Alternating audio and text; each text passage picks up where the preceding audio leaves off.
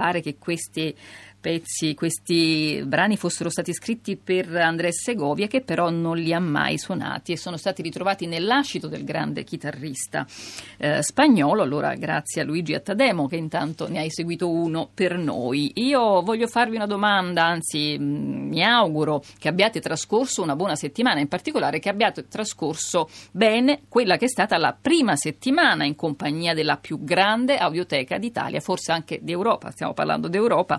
Vi ricordo che da una settimana è disponibile sul sito ad altavoce.rai.it, insomma se andate su Radio 3 trovate subito tutto. Lì c'è appunto quella che è la più grande audioteca d'Italia. Sul nuovo portale infatti ci sono da riascoltare, da risfogliare con le vostre orecchie, con la vostra immaginazione, più di 200 romanzi e racconti sono stati letti dagli attori italiani più capaci, più ispirati, comunque in maniera egregia. Sono tutti appunto riascoltabili da qualunque dispositivo, basta una minima connessione e lì potete attivare il vostro ascolto. Bene, diamo un assaggio. Ascoltiamo il grande Paolo Poli che legge Il codice Perelà di Aldo Palazzeschi. Pena rete lama, pena rete lama, Perelà. Voi sareste un uomo per caso? No, io sono una povera vecchia. Un uomo per caso sarete voi.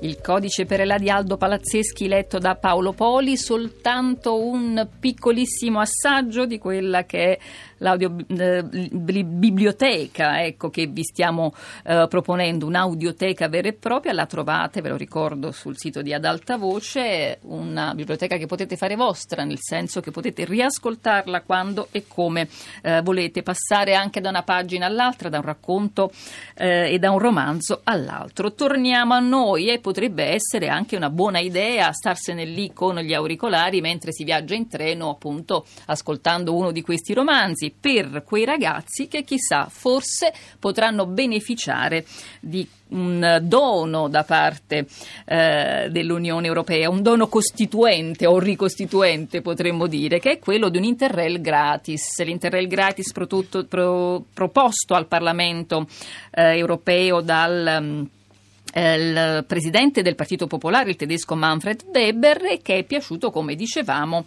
alla Commissione. Quindi la commissaria ai trasporti Violeta Bulc dice si può fare, anzi vediamo anche come possiamo farlo meglio, cerchiamo un biglietto intermodale che metta insieme anche più mezzi. Insomma, noi abbiamo chiamato un giovane per farci dire se questa idea è veramente buona. Giulio Saputo, segretario generale della Gioventù Federalista Europea, buongiorno. Buongiorno, grazie mille per l'invito. E allora si può davvero rifare l'Europa con un Interrail? Qui si apre una bellissima parentesi. In realtà come idea generale, quella che si inserisce, in cui quella dell'Interrail si inserisce, no? Quella di appunto del roaming o di rafforzare anche l'Erasmus per cercare, no, di fare tra virgolette gli europei, è una proposta nobile, su questo non ci sono dubbi. È una proposta che nasce tra l'altro da due attiviste tedeschi che erano RSP, cioè è una proposta che viene anche dal basso in un certo senso, e di questi tempi noi in Europa ce n'è bisogno un po' di recuperare anche il consenso dei cittadini.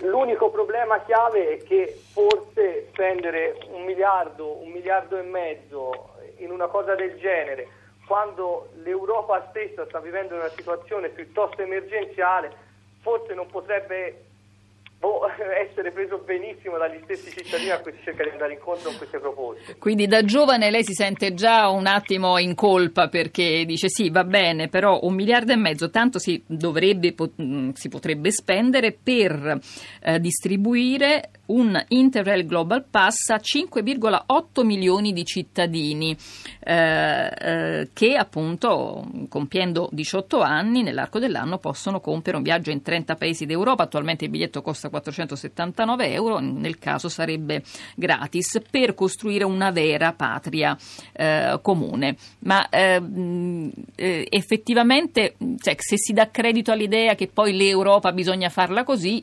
allora potrebbe essere, bisognerebbe, ecco, lasciare da parte tutti gli altri discorsi e andare dritti per questa strada.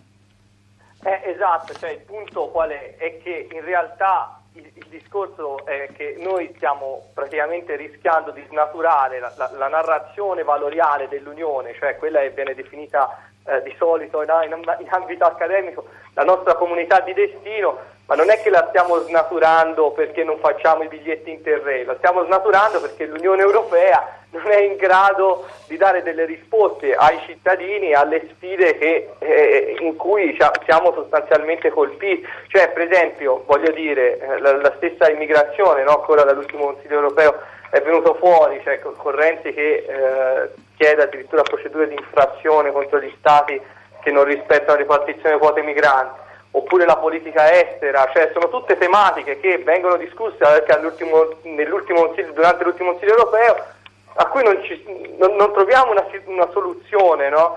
E questa è una cosa drammatica, che effettivamente il Parlamento europeo e tutti i gruppi politici si trovino d'accordo sul lanciare una misura che ha comunque un alto valore, no? Cioè che è quella di cercare di costruire un'Europa dal basso, però non tiene conto, no, della realtà in cui viene fatta questa proposta. Questa è una cosa drammatica, secondo me. Ecco, però i nostri ascoltatori sono incredibilmente affascinati dall'Interrail per i ragazzi e sono quasi tutti d'accordo, anzi la maggior parte. Emidio ci scrive: ottimo l'Interrail per i giovani, ma molto meglio sarebbe anche un piano europeo per l'occupazione. E ancora ci scrive Domenico: se avessi 18 anni mi piacerebbe moltissimo salire su quel treno, è un tentativo di seduzione. Quindi i nostri ascoltatori appoggiano pienamente. Un treno per l'Europa, Anna, quindi tutti disposti a prenderlo, un treno per l'Europa per riscoprirla e per rifarla come hanno immaginato coloro che l'hanno proposta. Grazie a Giulio Saputo, allora, e buon viaggio magari.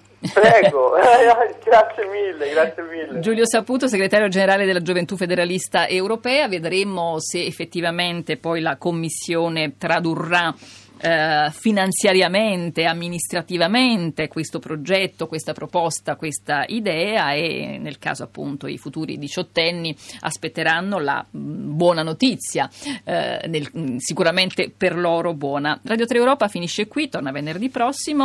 Noi ci sentiamo domattina per sfogliare i quotidiani stranieri come sempre. Rimanete con noi per ascoltare Radio 3 Scienza.